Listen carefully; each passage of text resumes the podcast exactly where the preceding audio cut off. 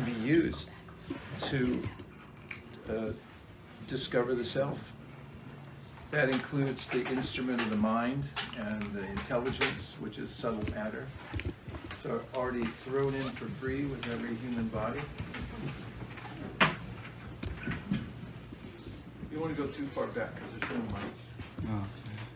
And uh, and so everyone can feel free actually to uh, use the preponderance of their time to cultivate Krishna consciousness.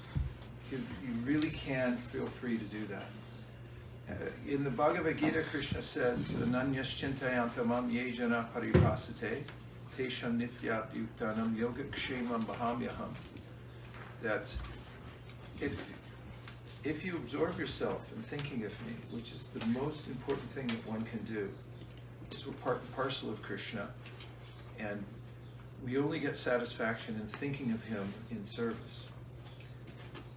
Then he says, I'll carry what you lack and I preserve what you have.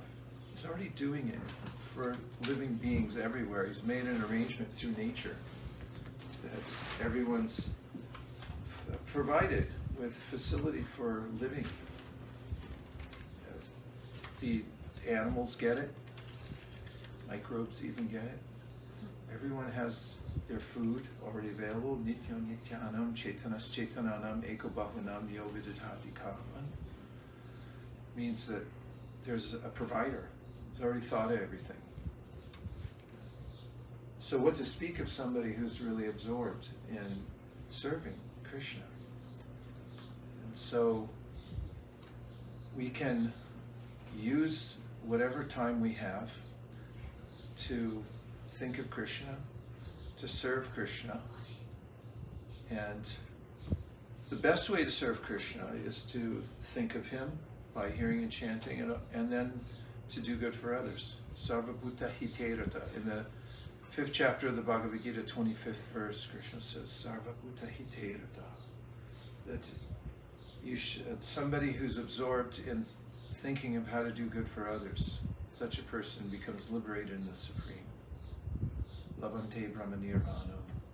They attain the Supreme. Rishya Sheena Kalamasha. They become free from sinful activities. The, means the propensity to, uh, and the optimism of I'll stay in the material world and enjoy the material world, or I'll control it, which is the most prominent idea. Everyone gets a little chip in the game somewhere and then thinks I'm, I'm going to do everything I can to keep this. Even if it's as a paltry little corner of the world, everyone thinks this is my corner. This propensity to control is can be given up by letting Krishna be the controller. Sarvam.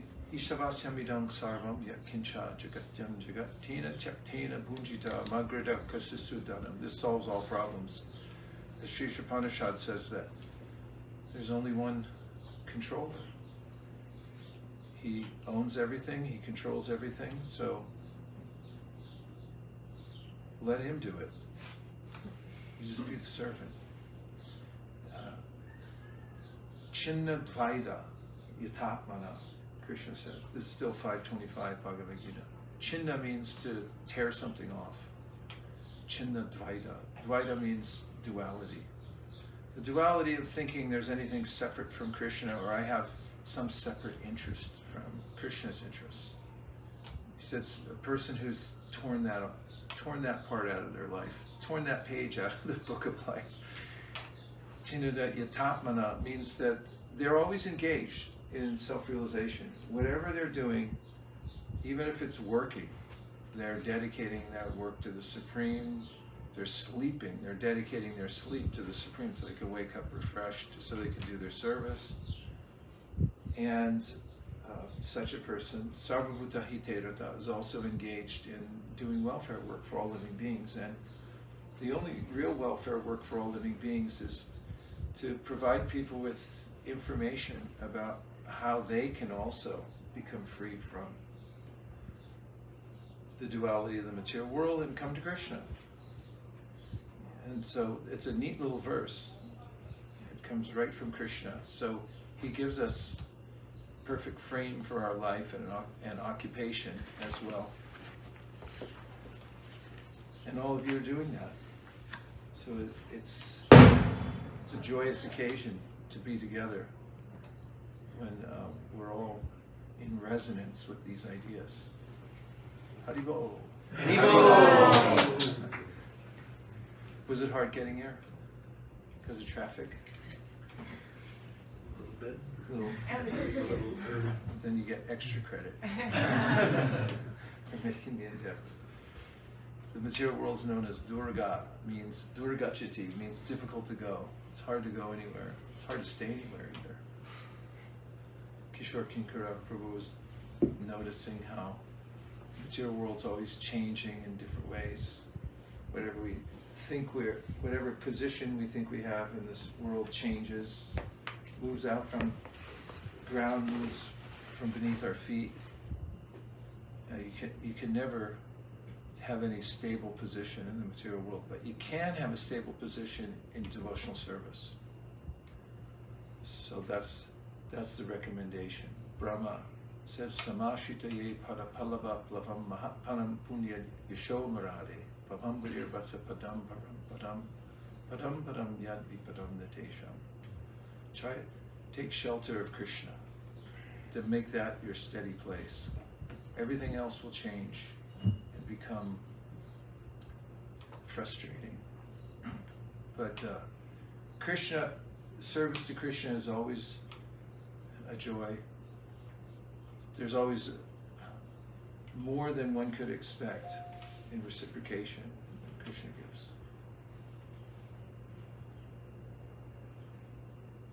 So, uh, how about a little kirtan? We'll just chant a little bit.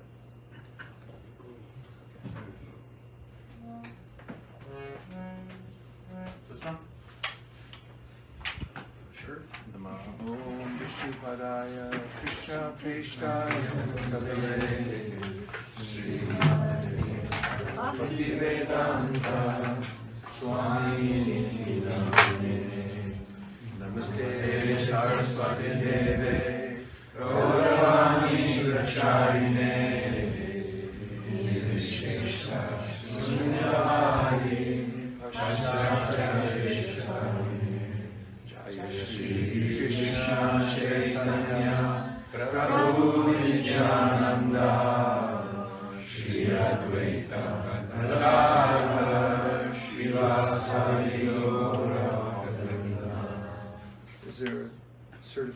certified cartolist in the house? Car tall means one who keeps the, the toll. You've got? Okay. Does anybody like tambourine? I have half a tambourine. My other one's in, left in Berkeley. I'll take the I hope tambourine. it's okay. I left my drum there once and it was broken. But it's harder to break a tambourine. Cowbell? Anybody like cowbell? More cowbell? Cowbell's a dominant instrument, so you got to be really good. You should be a percussionist if you play this.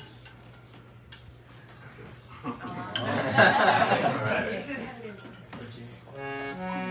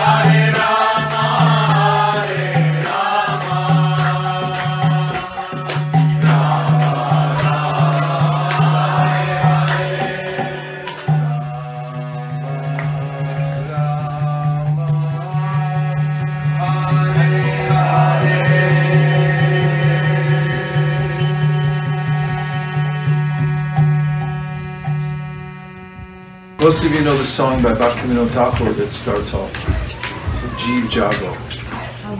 And the, there's Bengali, saying to the soul, wake up, wake up.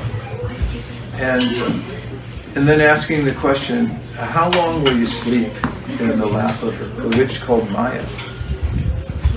And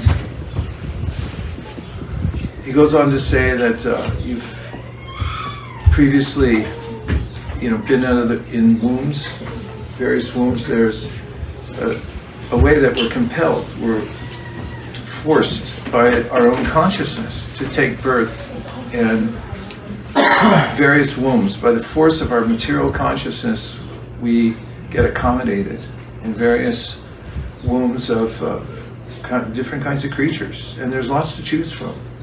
8,400,000 species. No one can complain that you didn't get an opportunity to go on enough rides at the amusement park. But it's not actually that amusing. It's a very somber song, actually. And, and if you think about what's actually taking place in the song, that, that uh, Chaitanya Mahaprabhu is, is saying through the pen of Bhaktivinoda Thakur, that you've made these promises again and again that I'll serve you, but then you forgot. And uh, of course, we might have experienced this ourselves that we may be going along in life merrily, merrily, merrily, and then there's a present danger in our lives where we feel that all might be lost. That what looked like easy sailing now looks treacherous and we could drown at any time. It may come into our consciousness. And then there's a way that we might say, oh, you know, if you save me this one time, then just get me out of this one. And I'll always, I'll be good from now on. I'll never mess up again.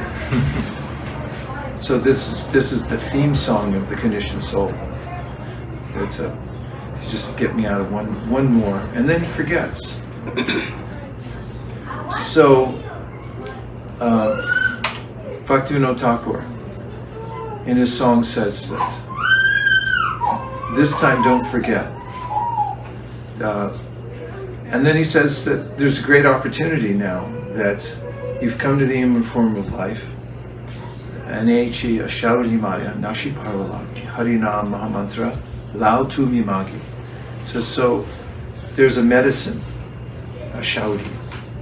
And you you could take this medicine and you could become cured of the kind of consciousness, which is like a disease that forces you to take birth again in the material world and suffer over and over again.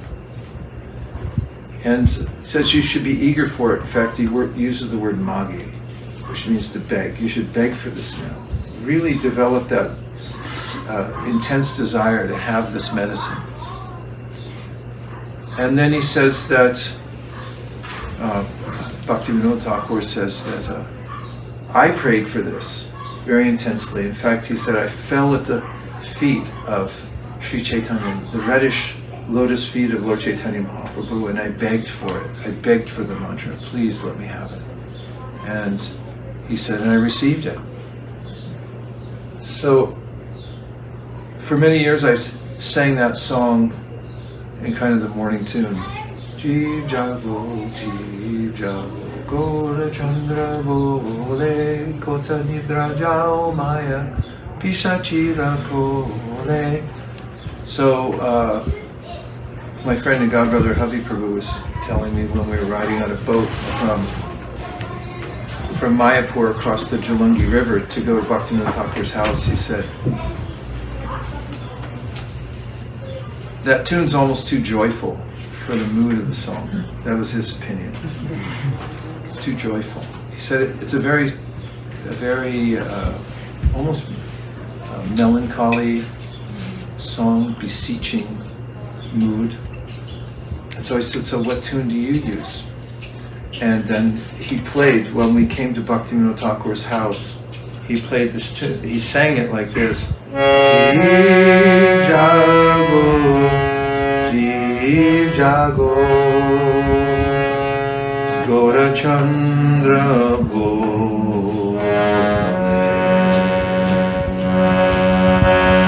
And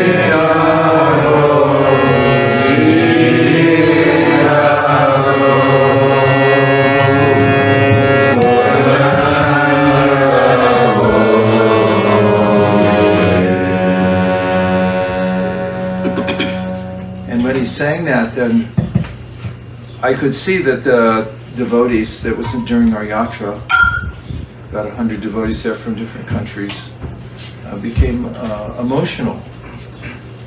And and I could see what he meant that uh, if you sing it in a slightly different tune in the in the mood. So mood is really important in our devotional service. And uh, really, the the most important or the foundational point is that uh, we come to this mood that uh, no mas. I don't want this material world anymore. I'm I'm only here to to serve, only, hundred percent. No ninety nine percent, hundred percent. Only for service to Krishna, to to serve Lord Chaitanya Mahaprabhu. Best to serve Lord Chaitanya Mahaprabhu, because when you serve Lord Chaitanya Mahaprabhu, who's the best of the best, there's nobody better than Chaitanya Mahaprabhu. Then yata yata gora patara vinde, vindeta bhaktin kritapunya rashi, tatato sarpata hrit yakasmat, raputam boja sudam rashi.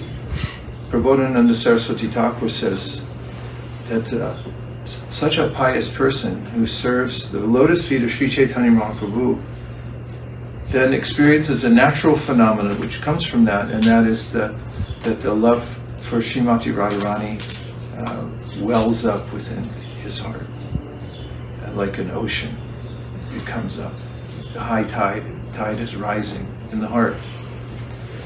And this is the, the great benefit we have in Kali Yuga, that although everything's topsy-turvy, and people forget even com- common decency in this age. They, they can't seem to not uh, violate just basic codes of human existence.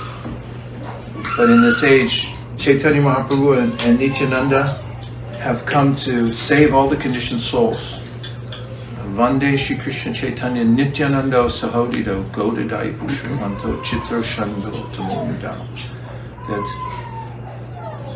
Kaviraj Goswami says, they've arisen like the sun and the moon. Imagine the sun and the moon rising simultaneously.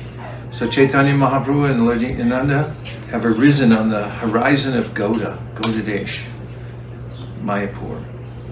And they've come to bestow a wonderful benediction upon everybody. That's their purpose. So I began by talking about preparation and our lives are for preparation. So, putting ourselves in such a place that we can receive that benediction from Chaitanya Mahaprabhu Lord Nityananda. It's all that's necessary. And they're so merciful that even Jagai Madai, who represent the lowest of the people walking around on earth, but they were delivered by Nityananda and Lord Chaitanya. So what to speak of everybody else? So we can we can try for that by just entering deeply within the service of the Sankirtan movement, serving Sri Chaitanya Mahaprabhu. And we have all facility. Prabhupada's books are something that are um, Con permiso. they're the, the most beautiful poetry from the spiritual world, uh, the Chaitanya, the, the Bhagavatam, Chaitanya Charitamrita, Bhagavad Gita. But the words Prabhupada writes from his own, the depth of his own uh, prema, are so poetical, but practical at the same time. That it's the it's the perfect vibration for us to take in the the words of Srila Prabhupada from his books, and to hear that, to chant Hare Krishna, just listen to the sound vibration and be present and to respect the sound, respect the mantra, and know that it came from the right source. Even if we can't understand what it is, or if the mind resists it at first, use your spiritual strength, your higher intelligence, to stay in there and just take that as medicine, ashaudi. And then find some practical way to use your sen- your senses. Build a Rathayatra cart. It's like, don't just sit there. Go build a Rathayatra cart, or go wash a pot. Subhadra was saying the other day that you know I was saying in class the other day. There's nothing better than washing pots. It's the safest place to be, actually, in the universe. You're in there washing pots, no one's going to bug you. no one has the right to bug you or complain about you or anything like that. Look, man, I wash pots. There's one, there's one devotee I see him in L.A. in the kitchen. He's got a little headset in and he just washes pots. He's like a warrior. And he's thinking like, that's where you want to hang out. You know, the Jada Bharatas of the world, they go in and surrender to the pot room. And they just say like, this is it. I don't want anything to do with anybody else. I'm just going to serve Lord Jagannath here. So Subhadra was saying she felt so enlivened. She just charged into the kitchen and washed pots for two hours, and she came out feeling like liberated, ready to go out on Sankirtan. So sarvapadi vanirmuktam tapratvena nirmalam rishikena rishikesha sevanam bhakti ruchite. If you just find a way besides hearing, chanting, of course, that's a, also engaging the senses in the best possible way, but then do something practical with your senses and engage them somehow or other in Lord Jagannath's service. And uh, don't um, don't don't stand around on the corner and chat about stupid stuff. Like who said to what to whom. He said, she, she says are never solved. Did you ever notice that? Yeah. She said this, she said that, blah, blah, blah, blah, blah. Two years later, there's a show about it, and you know, it's never, never comes to an end. So don't, Krishna says in the Bhagavad Gita, don't blame others. Don't get involved in that. And get involved in service. Be serious and straightforward and, and serve. And if you read Prabhupada's books, you chant Hare Krishna like Srila Bhaktisiddhanta Saraswati Thakur said, don't try to be a great devotee, just be a good devotee. But to be a good devotee, you got to chant great japa. So do try to chant great japa. No one will fault you for that either. No one can fault you for that. And if you if you make that the cornerstone of your practice, that I chant great japa, not that you advertise that, but you just do it, then that combined with reading Prabhupada's books, where you'll hear this poetry coming from the heart of a pure devotee, a uh, love for Krishna in a practical form, shows us how to interact with the world, how to actually become practically engaged, how to practically engage in pure devotional service our, through our senses. And we find some practical work to do, help spread the Sankirtan movement, some, some way or another then this lifetime is so precious. We can use whatever balance of time we have, and we don't know how much we have, but whatever balance it is, we can use it and attain perfection. Uh, we'll, we'll attain a deep attachment to Lord Chaitanya Mahaprabhu, to the devotees, to the chanting of Hare Krishna. And when we leave this body, we'll be prepared. We'll be prepared. We'll, we'll already have moved away from the idea that I'm part of this material world. We see the whole material world as paraphernalia to be used in Krishna's service. And that's what a perfect life looks like. It, this is uh, available by Prabhupada's mercy to everybody. So it's kind of exciting also to give it to as many people as possible. Because, especially nowadays, people are a little bit um, getting a little nervous about the whole situation here. I mean, there were scary incidents before, the whole material world looks precarious now to a lot of people. So it's a it's an excellent time to introduce Krishna consciousness to people because they take it as a as a life preserver. when they get it in their hands and they're able to, to hear about Krishna consciousness. Om Tat Sat. You want to make any points? Not right now, no, I thought you were gonna sing. Maybe not. Well, I just one line. So how about if we have kind of a discussion? Very good cowbell, by the way. I got that from Gopal. Gopal's Rita's son. Um, he lives in in Mayapur now. His daughter Kameshwari. You know Gopal? He's a great mridanga player. But his his style is he he carries around a tambourine, cowbell. He'll play the drum. He's an excellent drummer. But if somebody else is playing drum, he'll do some way. Of, his mood is to uplift the kirtan or, one way or another. So it's always good to enter in and see what you can do to uplift the kirtan by dancing. If you know how to clap, some people don't. Then clap. If you don't know how to clap, don't clap.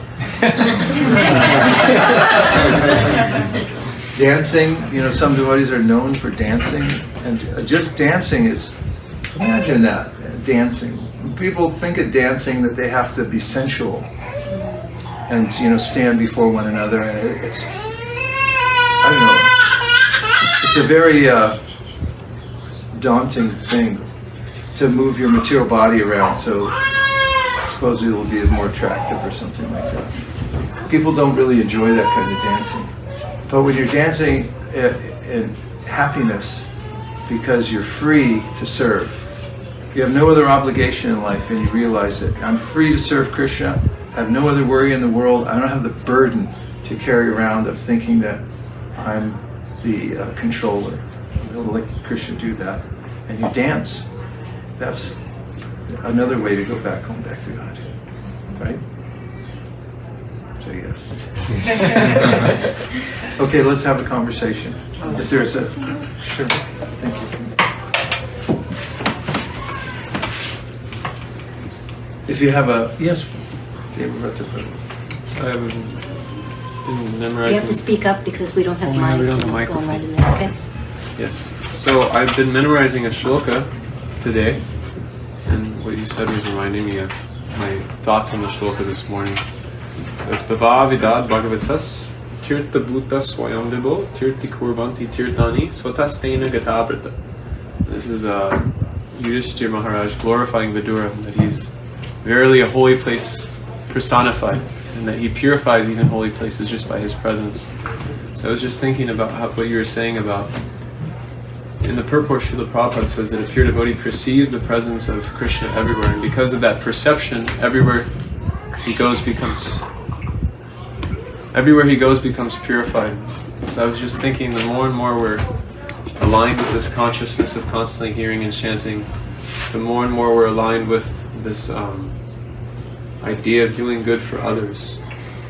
The more and more we become uh, a place of pilgrimage personified, and we actually purify the environment. No matter how precarious the situation may seem, we can actually be a purifying agent within any circumstance, whether it's a Walmart parking lot or a storefront, whatever it may be. Everything can become purified just simply through that disposition of being Krishna conscious. This is a very important verse. And um, practical application of it, Prabhupada showed by example and precept. He talked about how his power was coming from his voluntarily following the order of his spiritual master. And when one can receive an order through the disciplic succession and then hold to that, then such a person becomes an instrument and is able to convert others to Krishna consciousness. Even if one uh, isn't um, on the highest level of Krishna consciousness, one may be a neophyte, but one who has uh, complete faith in the fact that Krishna and his name are non-different, that the deity and Krishna are non-different, uh, that person who represents the spiritual master and goes out and teaches other people with that conviction will also be able to turn their hearts to Krishna consciousness. That's the, the power of uh, taking the order of, of Krishna. Bhavad Vida Bhagavatas Tirtha Bhuta Swayamvivo. So a tirtha, a tirtha is uh, a bridge to something higher. It takes you to a higher level. And so a person who follows the order of the spiritual master becomes a tirtha for others, a bridge to come to a higher level. Someone may be a Vartmana Pradarshaka Guru or a Shiksha Guru or a Diksha Guru. All three of these types of gurus are representing Krishna. And by representing Krishna, uh, such a person can help others come to Krishna. But tirtha is sort of the the uh, other side of an avatar. Avatar means somebody who comes from a higher level and comes down in order to rescue and pull somebody up. And you pe- the, somebody who's following the order of Krishna through the disciplic succession is uh, effect can be effective everywhere in changing the environment. And it, it doesn't. We don't need any material facility to expand the Krishna consciousness movement. It's based on the spiritual vibration and the purity of the vibration. One creates that tirtha. So someone could go off. In fact, we can try it out. Everyone can pick a different place to go off to. Probably already did it. And would send people different places and say, go here, there, and just start chanting Hare Krishna, giving some class on Bhagavad Gita, Prasadam, just say what I said. And then the facility uh, naturally rises because they create that atmosphere that people are hankering for. Thank you. Nice verse.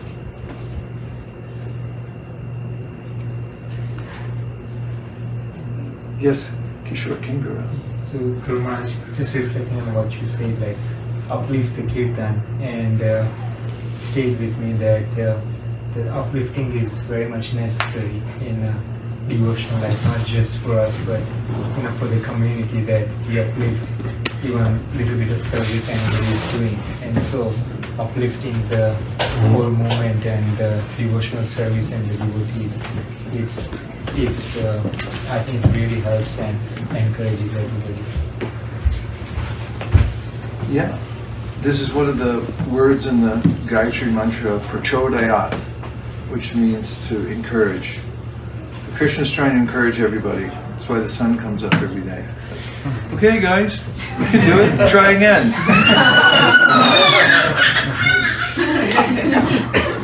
and uh, that's really what we do. Uh, that's what spreading the Sankirtan movement means, is to encourage the living entity, fan the spark. It's already naturally there. Chitta and Ananda, it's natural qualities of the soul, but the poor little jiva gets covered over, forgets, and then goes into this idea that mostly people feel like I'm worthless.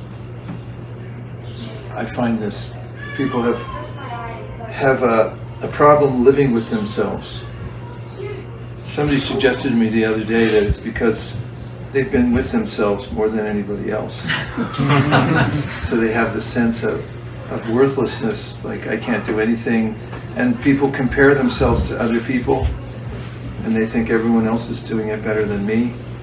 I read an article about a musician who was a virtuoso guitarist and he had played a concert in which he got five encores. The crowd went wild and he came home and told his wife that I was terrible. That, that poor musician committed suicide later. Not that day, but you know, in his life, he just had this tendency to think I'm no good.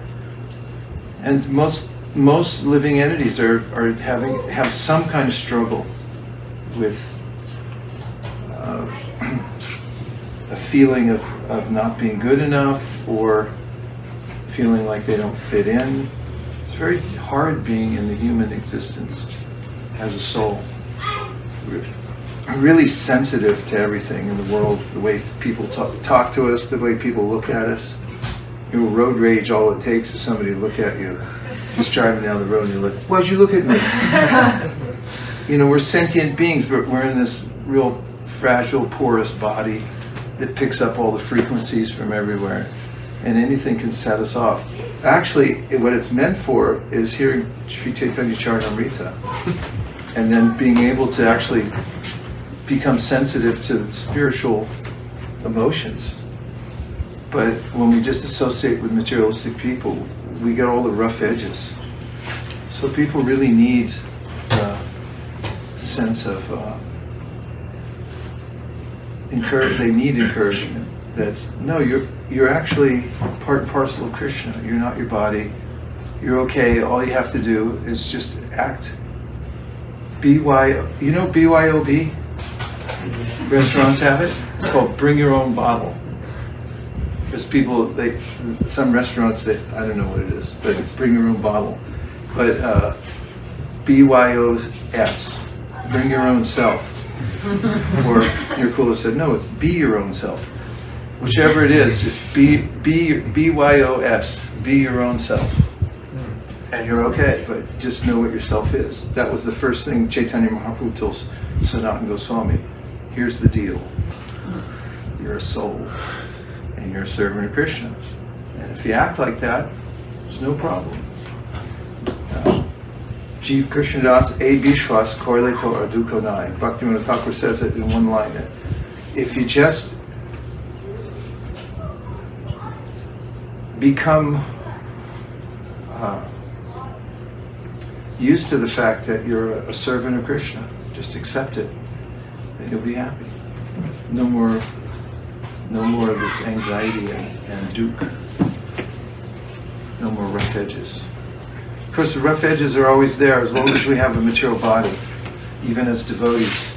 We'll be able to observe that the material, material world's a rough place, a lot of rough edges, but we won't be affected by them. That's what the verse, the 525, Prabhupada says in the purport, the devotee sees the miseries of the material world and notices them, but is not affected by them because of being liberated in the Supreme.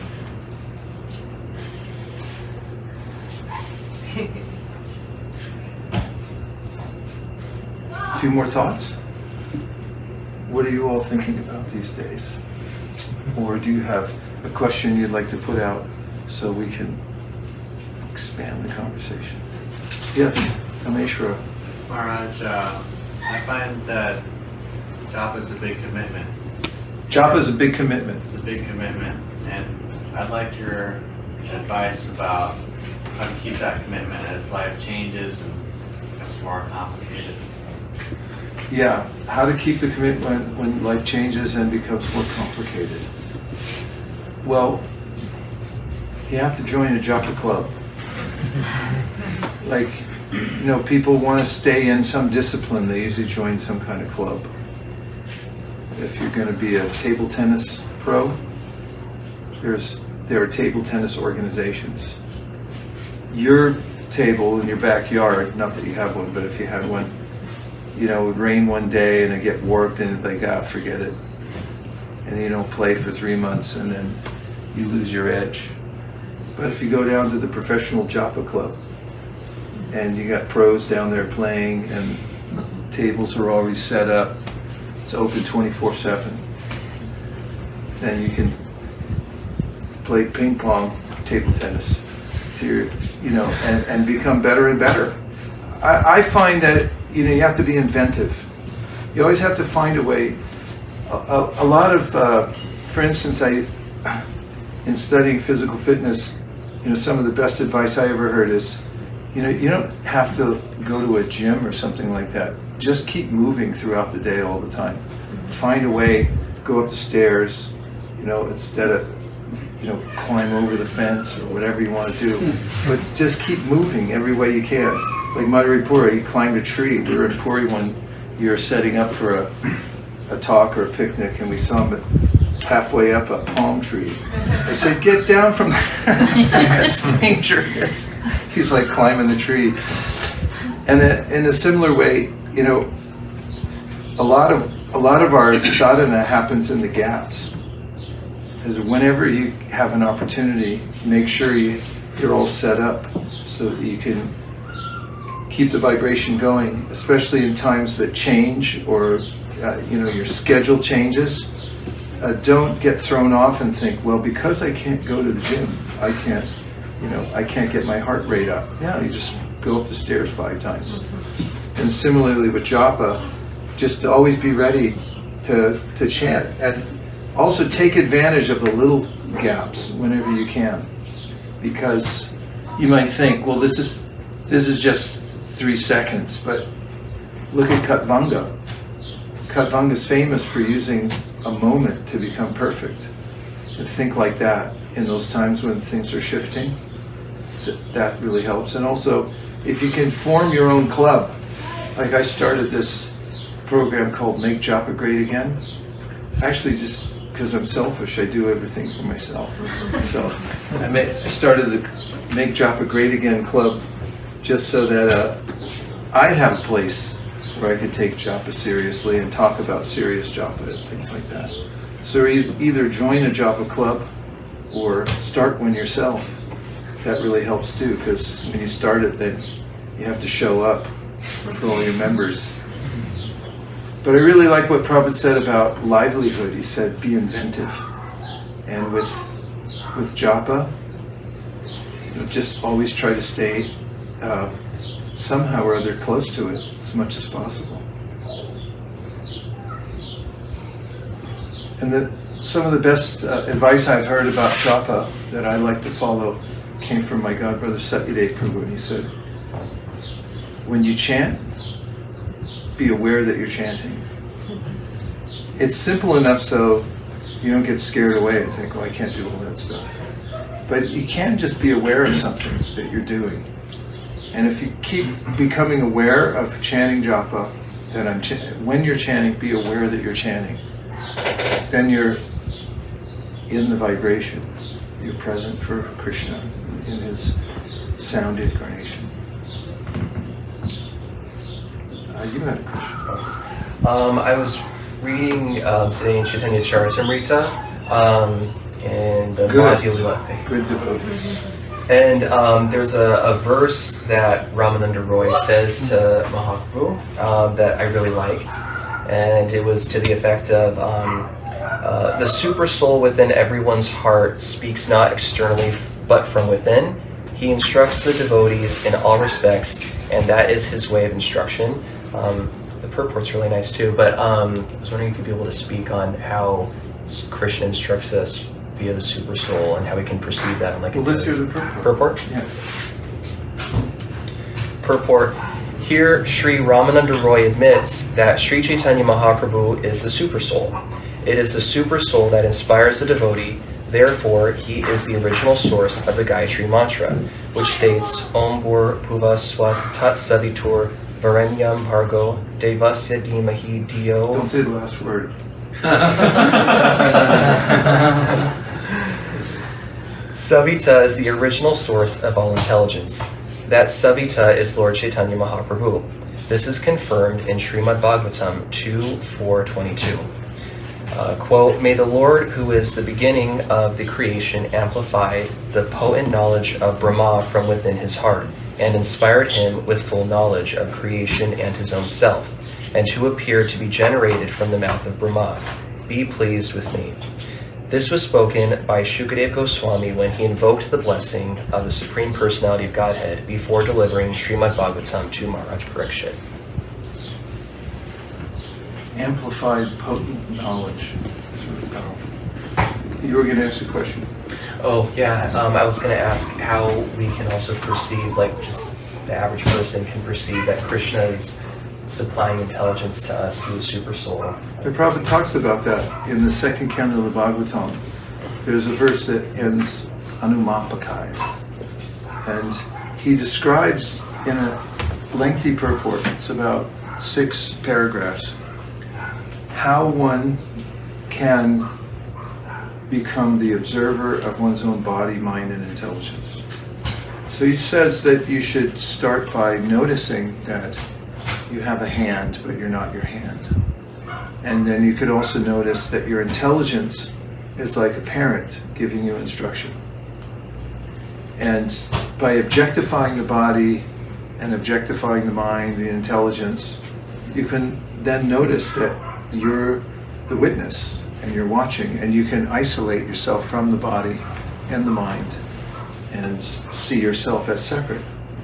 And then he said you can notice this intelligence that's coming to you as the voice, as I said, of a parent, and you can become aware of the super soul who's providing intelligence.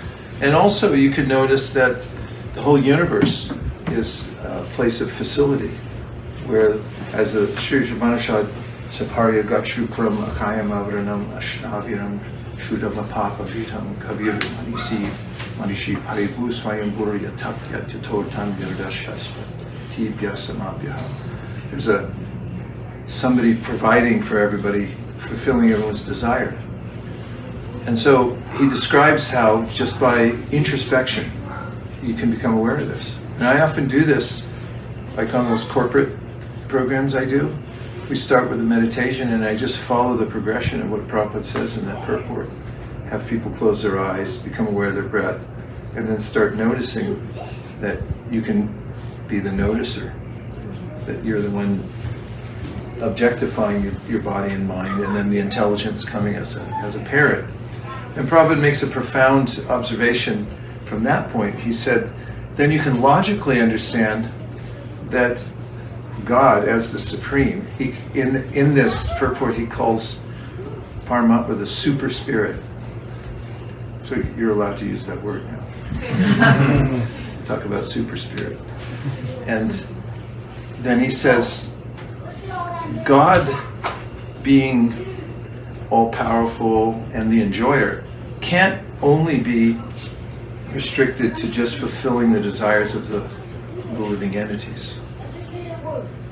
And from that idea, one can extrapolate and understand that he must also have another feature, which is he has his own life. He has his own island somewhere and his own interests. And just in this one purport, Prabhupada provides a way through introspection and logic one can become aware of Brahman, Paramatma, Bhagavan, and be, feel self-realized.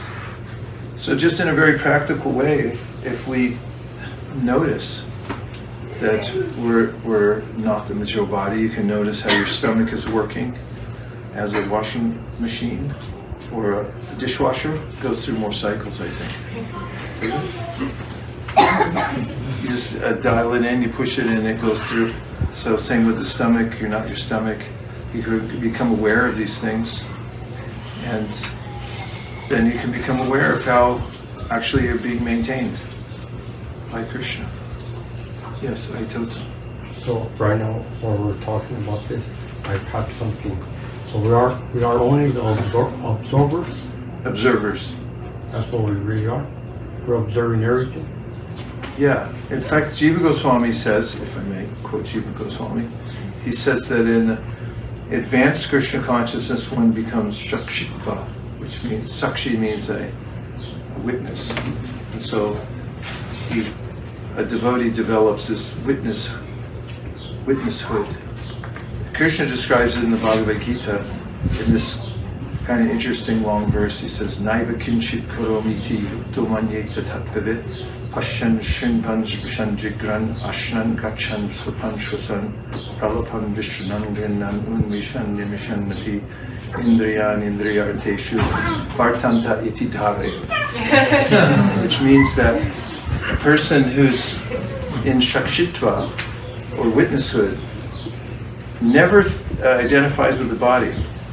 And then he lists many of the bodily functions like giving, receiving, opening, closing the eyes, um, eating something, evacuating, and says the person never thinks, never at any time, naiva kinshit, not, not ever does the person think I'm doing it. Just notices that he, the body's doing it. So this is uh, one of the foundational aspects of superior consciousness is noticing that you're not your body. In fact, Krishna defines knowledge as this awareness that there's the field and the knower of the field. Kshetra gnam chapi vidhi sarva kshetrishu bharata kshetra kshetra jnayo jnana yatash matam mama. Here's, here's what I call knowledge. That somebody has an awareness that there's the field, which is the body and the mind, and the knower of the field. And they're different. And you're the knower of the field. I had a godbrother who was, uh, think he got into bodybuilding or something. And he was taking some supplement that was popular at the time that had some kind of stimulant in it. It's illegal, by the way. And, and uh, he had a stroke because of it. And he recovered from the stroke, but he told me that I said, "What was it like?" And he said, "I was, I was aware that I was in my body, and my body didn't work." And he said it was like being inside a, a dark tunnel and not being able to get out. And uh, that's another side of it. You know, from that point of view, one can see that actually, you know, I'm in the body, it doesn't work. And similarly, as we were talking before, the child in the womb becomes aware at a certain point that I'm in the womb and thinks that I'm, I'm helpless, becomes aware that I'm, I've, got, I've just got another body manifested by material nature and I'm, I'm in a helpless situation. Subhadra. I was just wondering also if the advanced devotee becomes a witness in the sense that he's become so surrendered that he is the witness that Krishna is working through him, and so he's not really doing, he's observing Krishna's, you know, or devotional energy working through him. Yeah, there's a famous verse, Amvedi Shukavedi Vyasaveti Navetika, which is about how um, Amvedi Shukavedi Vyasaveti Naveti. Shukadev knows, uh, Lord Shiva saying, I know, Shukadev knows, Vyas may or may not know. And Vyas is speaking the Bhagavatam, but he may or may not know. And there's some idea there that of being fully aware of just being an instrument. In fact, Prabhupada mentioned it many times. I'm not doing this. I'm the representative of my spiritual master, and you know, I'm just an instrument. I'm a, I'm an order carrier, a peon. I'm delivering the mail. How'd it go out there? Anybody win? I'm dying. Huh? Just catching. Just catching. Okay. We'll get a game pickup going later. Thank you.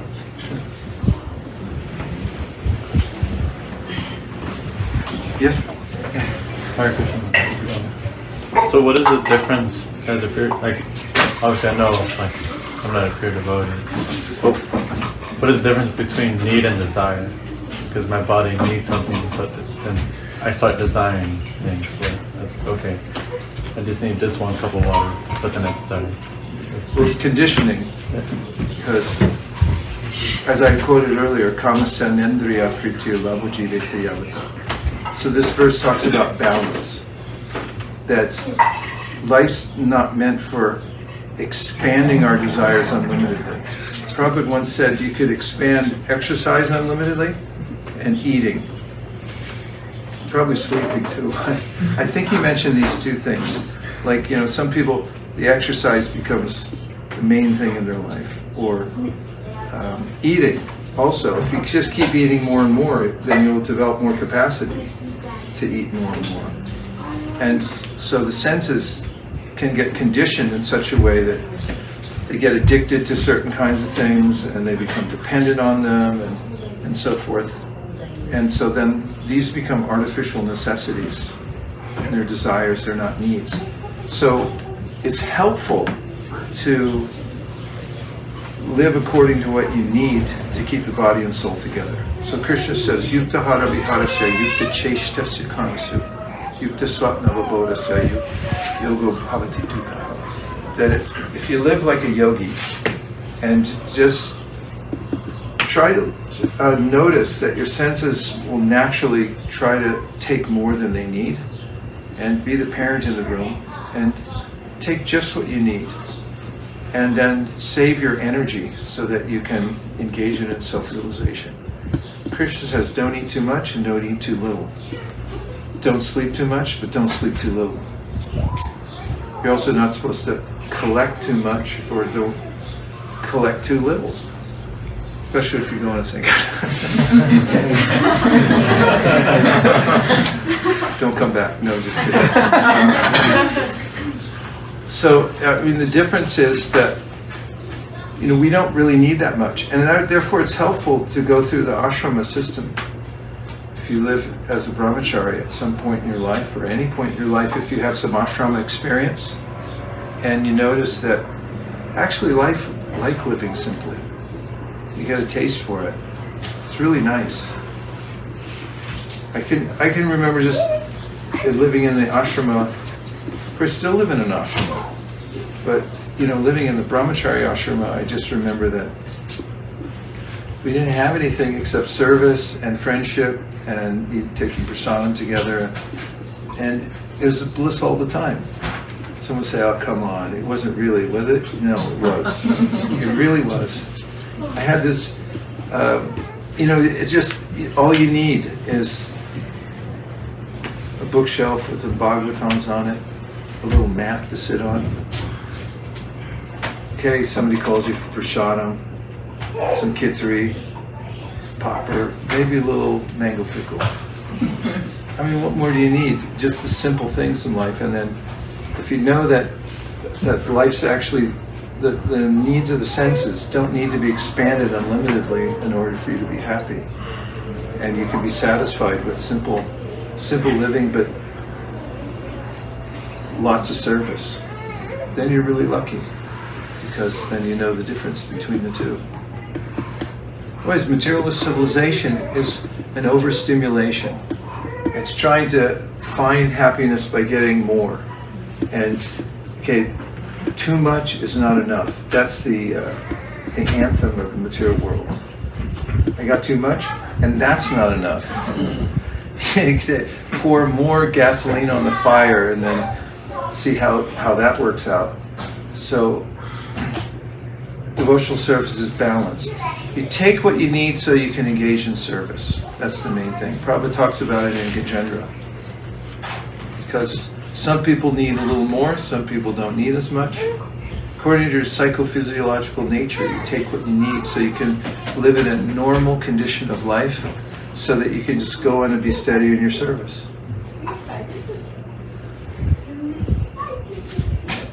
Does that answer the question? Okay. I actually have a question from Kanai Thakur and Varun. Um, Really? They both just texted me, yeah. Isn't that nice? Yeah, they're, they're um, well, I'll just read it. Okay, okay, good. Hare Krishna Guru Dev and Guru Mat, please accept our humble obeisances. This is Kanai Thakur Das and Rangi Radhanadasi. We are watching online and have a question.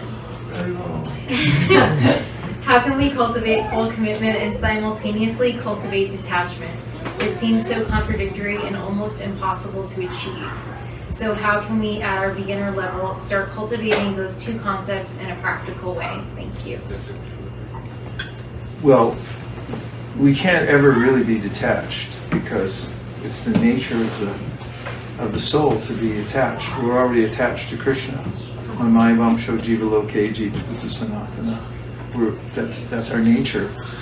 And we're always active. Krishna says in the Bhagavad Gita that uh, you can't be inactive. And activity means that there's some sense of attachment somewhere. So by becoming attached to, to devotional service and attached to serving Krishna, then we naturally become unattached to the inferior activities. So then you might say, but still I'm attached to sense gratification. And uh, the solution is given in the in the Bhagavatam, Vasudeve Bhagavati Bhakti Yoga Prayojita Janaya Yashavairagyam Jnanam Chayara Aitukam. When you perform uh, devotional service directly, for instance, hearing and chanting, then there's a concomitant benefit, which is that you naturally develop a sense of jnana and vairagya. Those come free of charge. It's thrown in like the undercoating on a car when you buy a new car. Tell you what we're going to do for you, Bob. We're going to throw in. It comes in free. So in, in the process of, of doing direct devotional service, like chanting Hare Krishna, no one could say that you don't feel better from any situation in life when you chant Hare Krishna. That's why Prabhupada used to tell devotees. In fact, there's a letter in the Veda base, writing back to Jayananda Prabhu. And we didn't see Jayananda's letter to Prabhupada, maybe it's somewhere. But Prabhupada's answering him, it's the same old answer, chant Hare Krishna. So in, in chanting Hare Krishna, hearing Srimad Bhagavatam, serving, washing pots, there's a natural way in which we develop jnana, knowledge, and vairagya. It comes naturally out of dedicating one's activities to Krishna, hearing about Krishna, and so forth. We develop detachment. But the the the process of devotional service means to become attached to Krishna. And in the beginning, uh, there is a period where we're attached to the material world and attached to Krishna at the same time. In fact, there's a fascinating verse, if I may, from the Bhagavatam, in which uh, Krishna says, Jata Shraddha Matkatasu Nirvina Sarvakams Veda Dukatmakam Kamams Yagi Pyanishvara. So this is the first part of the verse, and he says that you'll find yourself in a stage of practice when you know that sense gratification leads to misery, and you also are averse to the idea of just engaging your senses in the material world. But Harityage Pyanishvara means you don't have the strength to actually restrain yourself. And so Krishna recognizes that. That's a that's a stage. And he says, Tato bhajeta mamprita shradhalo juvanishjaya jushamanos tatam kamams duko darkams takarya. Said to be aware of the fact that what you're doing is uh, very powerful and that those who are performing devotional service are very dear to me and continue. And he said one of the motivations to continue can be a little bit of remorse. Dukkha darkams to Garayan. Garayan means that to be remorseful, that you, you can't do it better than you're doing it now. But not too much. Because if you get too morose and think, oh, I'm no good, I can't do anything, I'll just quit. And I'll go out in the garden and eat worms instead. and no, just keep doing it, Krishna says, and you'll you'll gradually come to the to the perfect stage. So there is an interim stage where we, we're bad at both things. No longer in the material world. Uh, we don't like it anymore. And in devotional service, I'm not completely attached.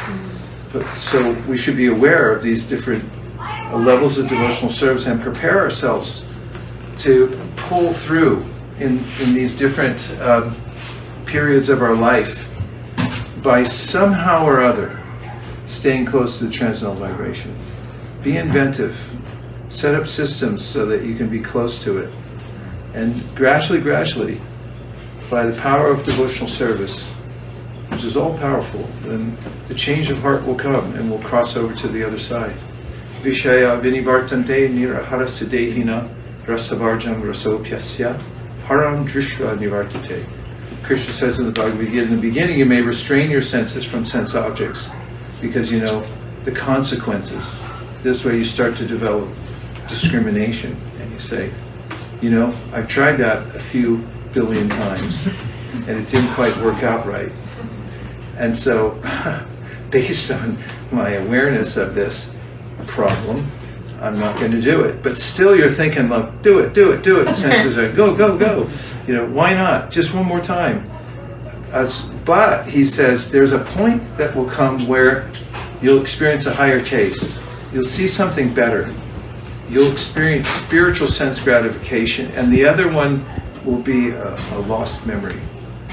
You, you, you find somebody better, and the other one's like, oh yeah, I'm not into them anymore. So you move on. I moved on. So you really move on when you're able to get a taste for Krishna consciousness, and then that's that's real detachment, but actually you're more attached than ever, but just in the right place. That's one one of the topics of the Padyavali, where um, Rupa Goswami's there's a Yuvatinam yata yuni yunam cha yuvatal yata mano binabate tatvan mano me ramatam tvayi. So just as young boys are attracted to young girls, young girls attract to young boys, like I heard on the some of the youth tours, they pulled up to the Grand Canyon in the bus, and the boys and girls didn't even notice because they were absorbed noticing what others were doing, what their neighbors were doing. And it's like, Grand Canyon, oh yeah, oh yeah.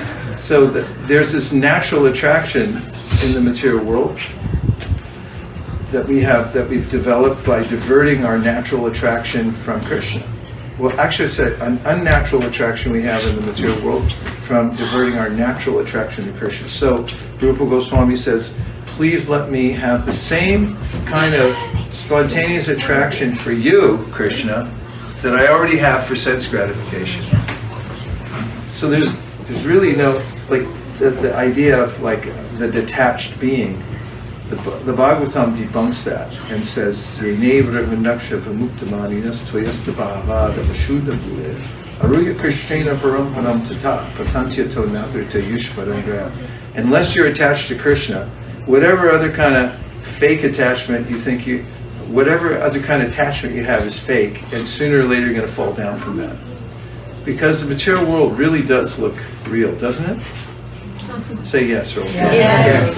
Yeah. If you see a perfect reflection somewhere, it's like, no, that's it. My my a brother and I, once we were riding in the back of my parents' station wagon Volvo across Death Valley. Come on, kids, let's go to the desert. And we're driving across the desert, and uh, we saw a lake. And we had a big argument with my parents because they said that's not a lake, that's a mirage. I'd never heard of a mirage before, but I thought that they were mistaken, as a lot of kids think their parents are. And back and forth until I, I realized, no, that lake is not getting any closer. the, the material world's such a fake out because Krishna provides the facilities so that we can really get into it. Because what's the use of giving us an alternative unless it's really good? So that's the plight of a living entity is getting attached to the reflection, like a little bird banging its head on the window. Have you ever seen that? It's like bing, and then you look, bing. What is that noise?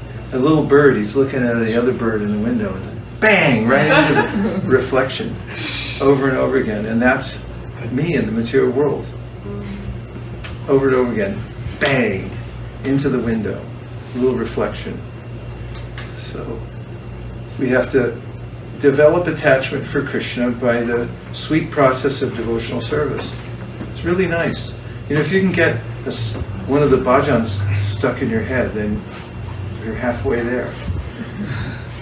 You know, like Dina Krishna, Dasi Goy,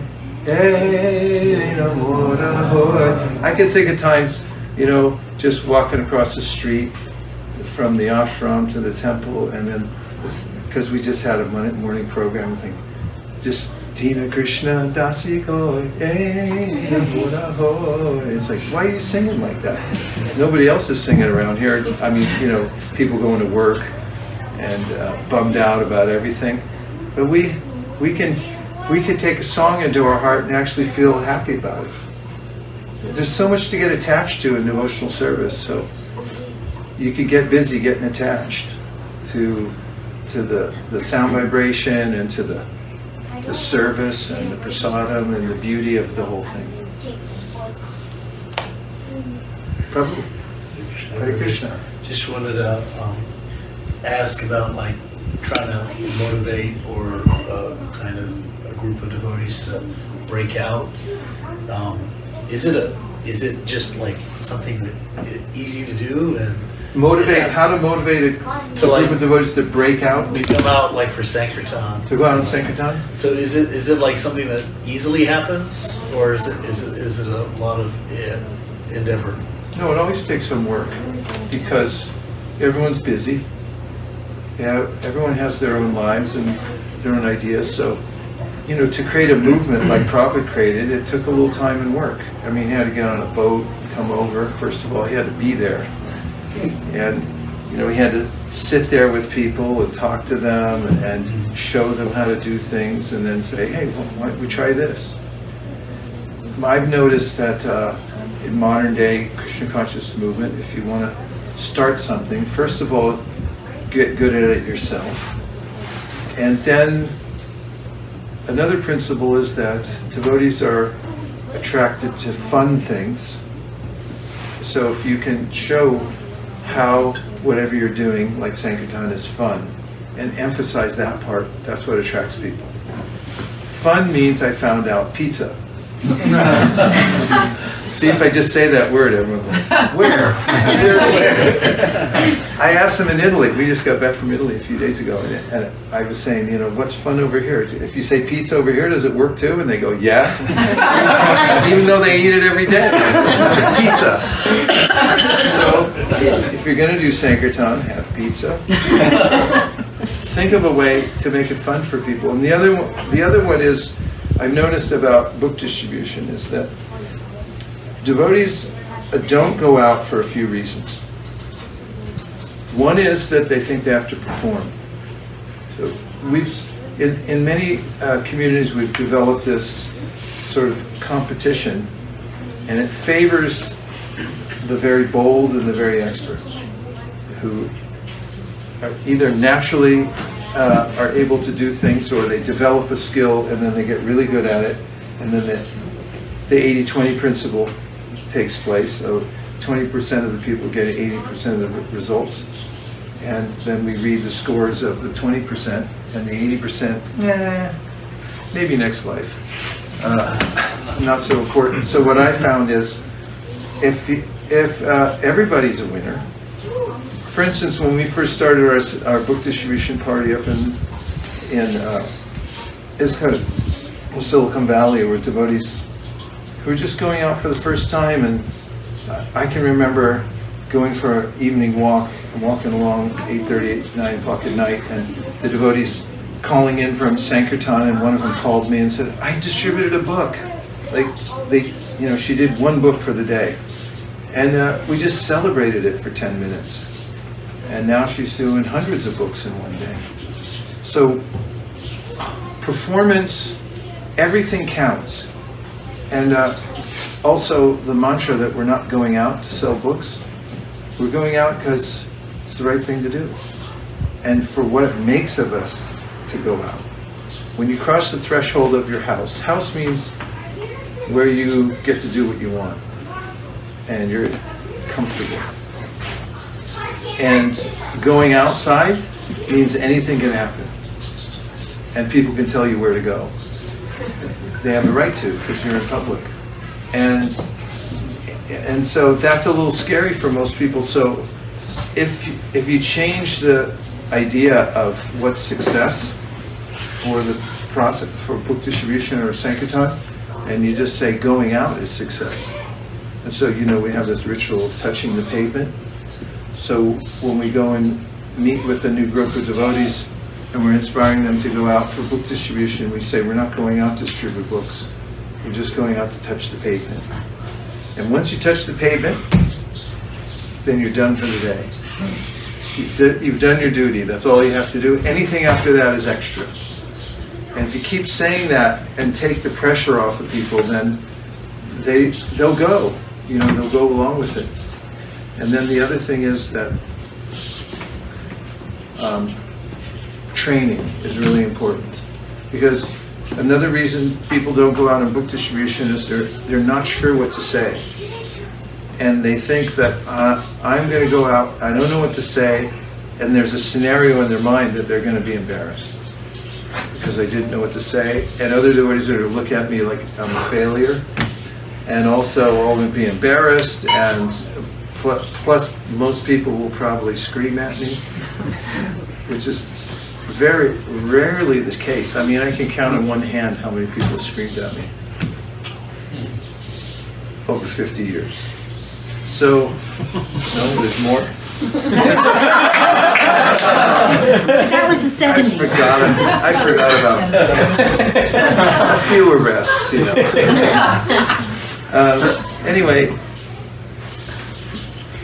training is important. If you give people a template, and I got, I teach a template, and I say, here's a template. If you say this, just follow this, I guarantee you, you're gonna sell a Bhagavad Gita to everybody you meet. And if you don't, I'll pay for it. Just chalk it up, send me the bill, I'll pay for it. You know, and, and if you give, give them a guaranteed process, they'll go, okay, I'll try this. In fact, we have a little template written down on a card. And uh, I tell people, you could, and some devotees have done this very successfully. You just walk up to people and say, listen, I'm brand new. It's my first day. I'm trying to follow this little template here that they, they're teaching me. Can you help me out to follow it? So you hold it and you just tell me if I'm doing okay. Is that all right? And they, and they, they get into being the coach and it's like, okay, now this book is about, you know, like, yeah, tell the university part, it's used in universities. And they'll, you walk them through it. And then it comes to the donation part. It's like, okay, now you're supposed to ask me for a donation. Yeah, okay, so, uh, we don't sell these like in a bookstore. Just ask for a donation. We don't need the money. There's an ancient principle, when you give something in return for transcendental wisdom, then it connects you to the previous teachers. And the person, okay, yeah, sure, here, I'll give something.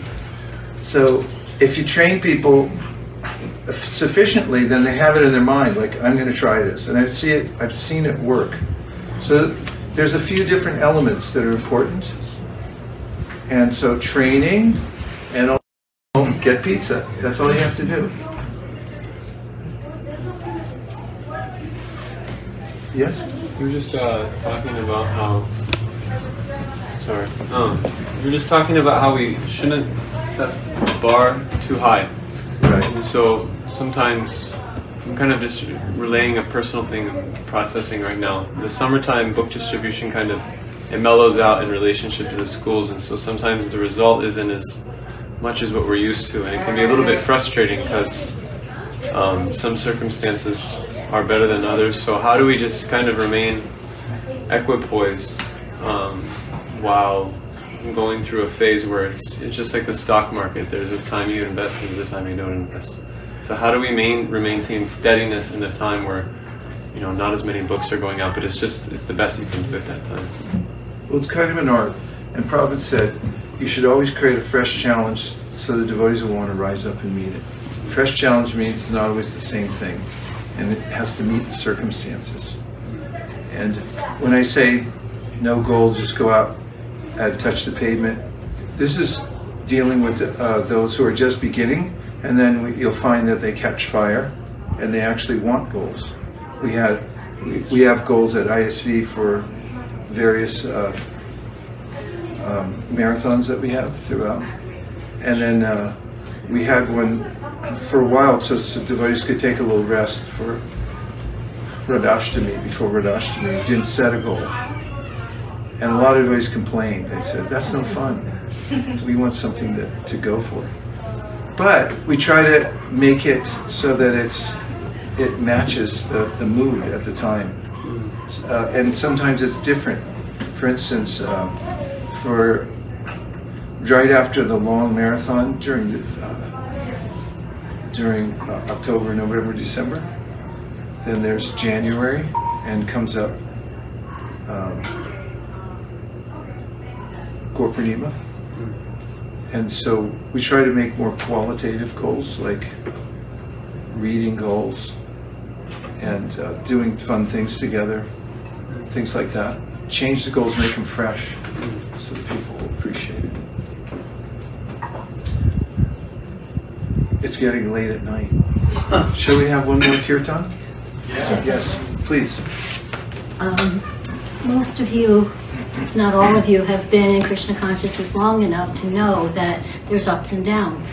It's not uh, always easy to, you know, as you say, that commitment to japa or knowing when Super Soul is guiding you. But that's why Prabhupada created the movement, ISKCON. And so it's important to have good association. And these days, we can get it online, if not in person. You know, like-minded devotees who ha- are our well-wishers, who want us to succeed, who aren't envious, who will open their hearts to us and to whom we can open our hearts. I'm sure most of you know how important your friendships are in Krishna consciousness, right? Yeah, take advantage of those because those those times when you're struggling in your service or your japa or you know you're newly married and with a new baby and you know not sleeping and you know so many things it's just phases in your life. And if you take advantage of others who have gone through it or you know others who can just give you a pep talk you'll get through this that's that's a big help that develops your um, relationships and it makes you a more compassionate and empathetic Vaishnav for others. So the, the, the valleys aren't bad. It's when we can make the most advancement. And the, you know, the, if you're not sure if it's Super Soul speaking to you, check with someone. You know, check with uh, a guide, one of your guides, your guru. You know, someone who, as as I said, has your best interest in heart. The the the community you all have here is a real uh, treasure, tre- a mine, and you all have so many talents, so many abilities, and myself, I'm so inspired by all of you. So take advantage of that, and that will lift you, and you'll be able to lift others when they need it. And Just uh, about encouragement, I think it's such an important point you made. We find that in any community or relationship, what most people need is encouragement because there are a lot of forces working against us, including, as I mentioned earlier, our own minds. And sometimes the spiritual advancement seems difficult because there's so many things going against us.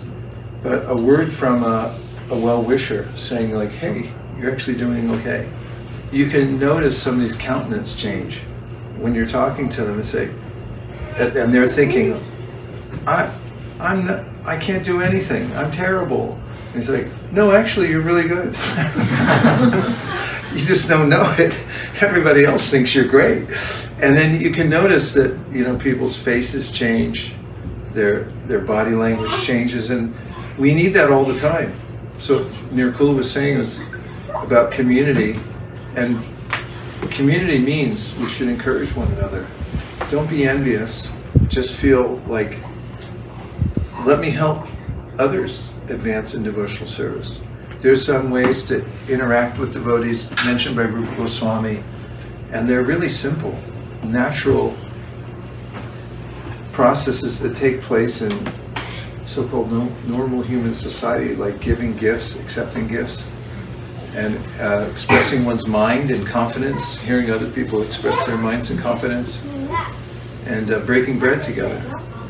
And to, you know, if all that's done in a spirit of encouragement, then uh, we thrive because that's the main thing. The word encourage, where courage comes from, the French word core, which means the heart. Our hearts get affected and get heavy with so many influences, uh, most of them coming from our own minds. So take time to encourage somebody, like right now. Turn to somebody and encourage them.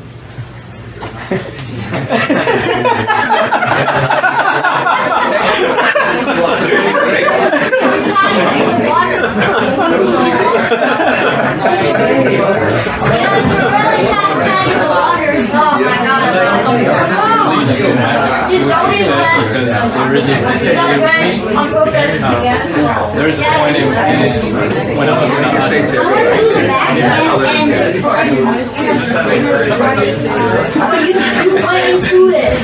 Okay, no more encouragement, stop. It's horrible, right? When people, somebody comes to you and says, you know, you're really doing a nice job, or noticing something you did. Because uh, it's, it's a hard world. So if you take this as your occupation, and just think about how many people kind of encourage today. Even animals like it. You go outside, it's like, you're a good cat, you know that? I saw you jump up there. I can't do that. Cat's like, wow, all right. So- He does talk to the cats that come through our They get very encouraged. Okay, Prabhu has a point.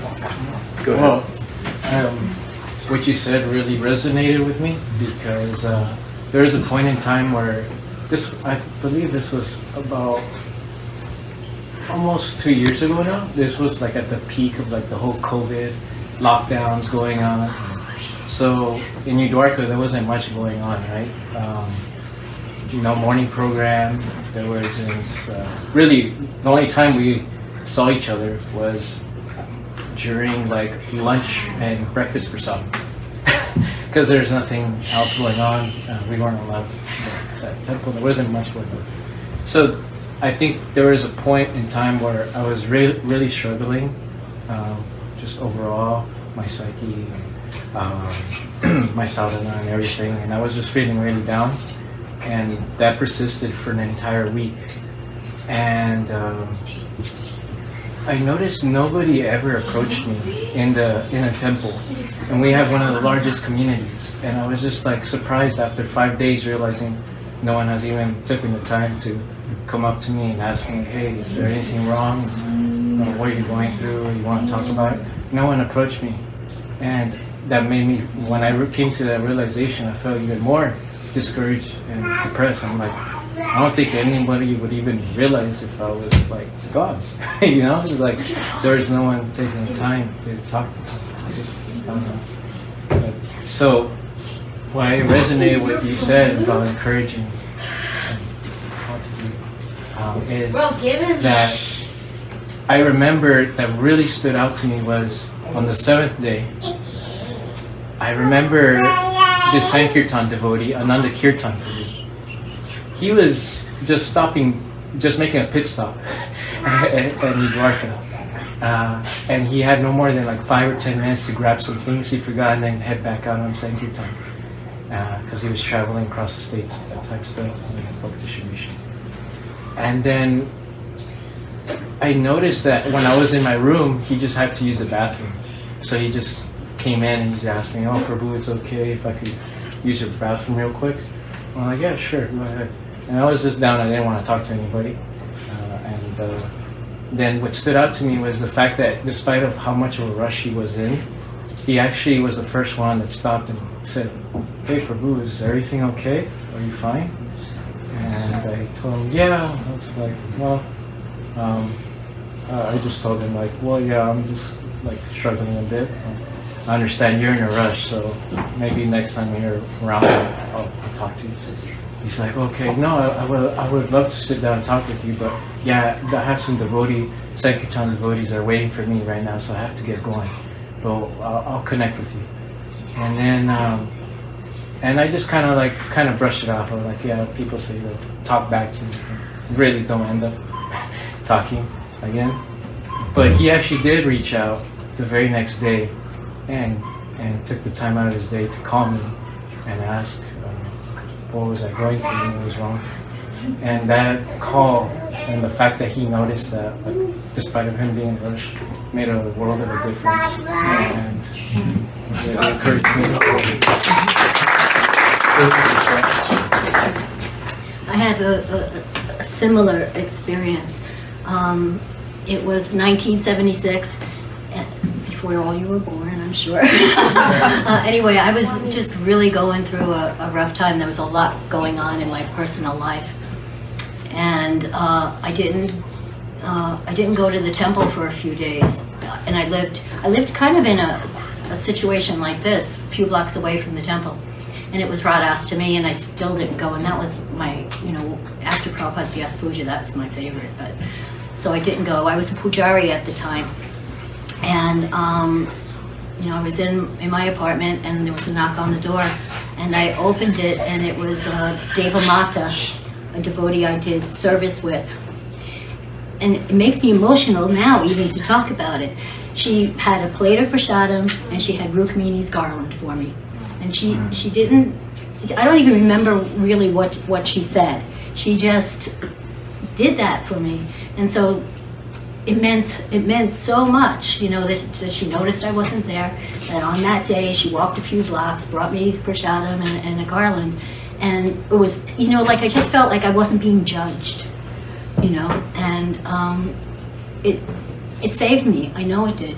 And so it's the it's little things like that. If we can not be judgmental and just do simple little things, if you notice, you know, someone may be struggling uh, you could save them in their Krishna consciousness. It, it really happens like that. So, thank you for sharing that.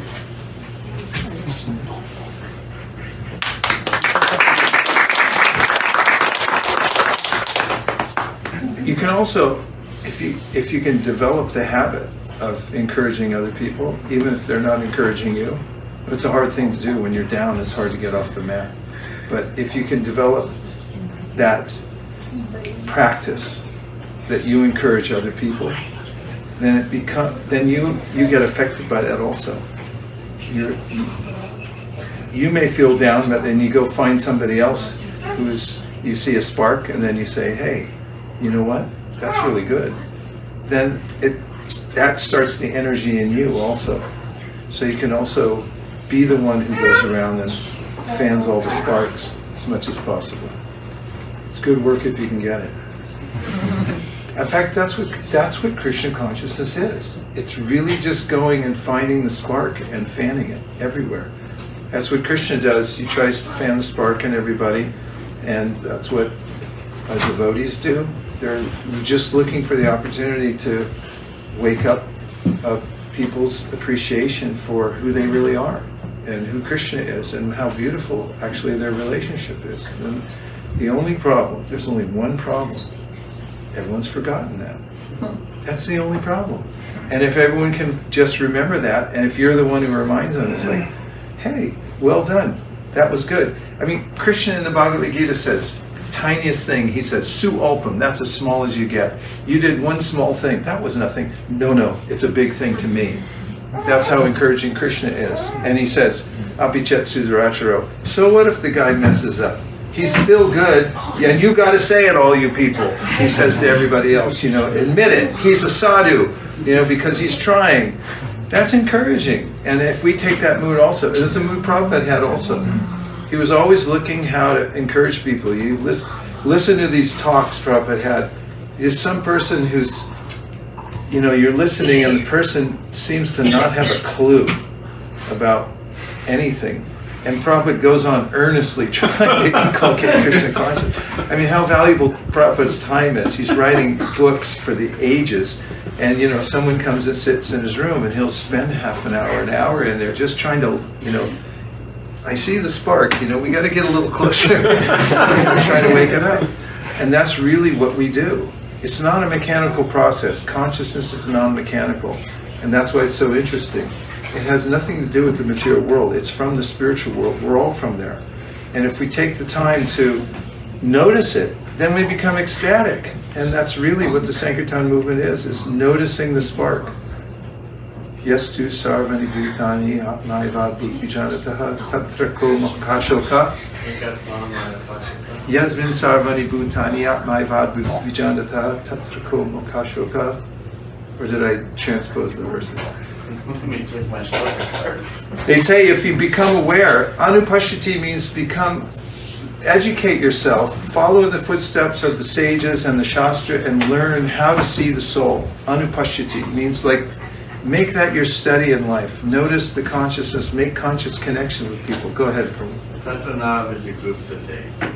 then you won't fall into the abomination of ignorance in the material world and you'll you won't be you won't get into lamentation you also won't hate people why are there so many haters in the world people hate stuff just like why do you hate so much it's like i just do i can't help it i ate too many doritos or something you got dorito dust all over you and and so you know it's really hard to appreciate when you're in ignorance so like people want to be that the soul needs to be clean and and and see through the eyes of Shastra what is really important, and it's it's the spirit, it's it's Krishna and all his parts and parcels. So that's a happy life. It's just a happy life. So we can all do it. Yay! We win. All right, let's sing a little song, a happy song, a song that if you get in your heart, then your life will be perfect. Maharaj, Yes. you said uh, that Deep Driver song, you said I sing it in the morning tune. I was thinking the other meaning of morning. Yeah, nice. The other tune. You know, Meshwar, come on, give him a little love. The uh, qualities of a devotee is a covey. I love this tune. It's happy. Ready?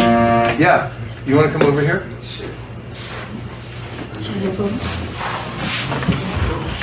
Okay, we have all the instruments out. Any, any other percussionists here? I have one more shaker. You're, yeah, you're definitely percussion. Hey, Here you go. hey, Hey. I'm raising my hand. Hare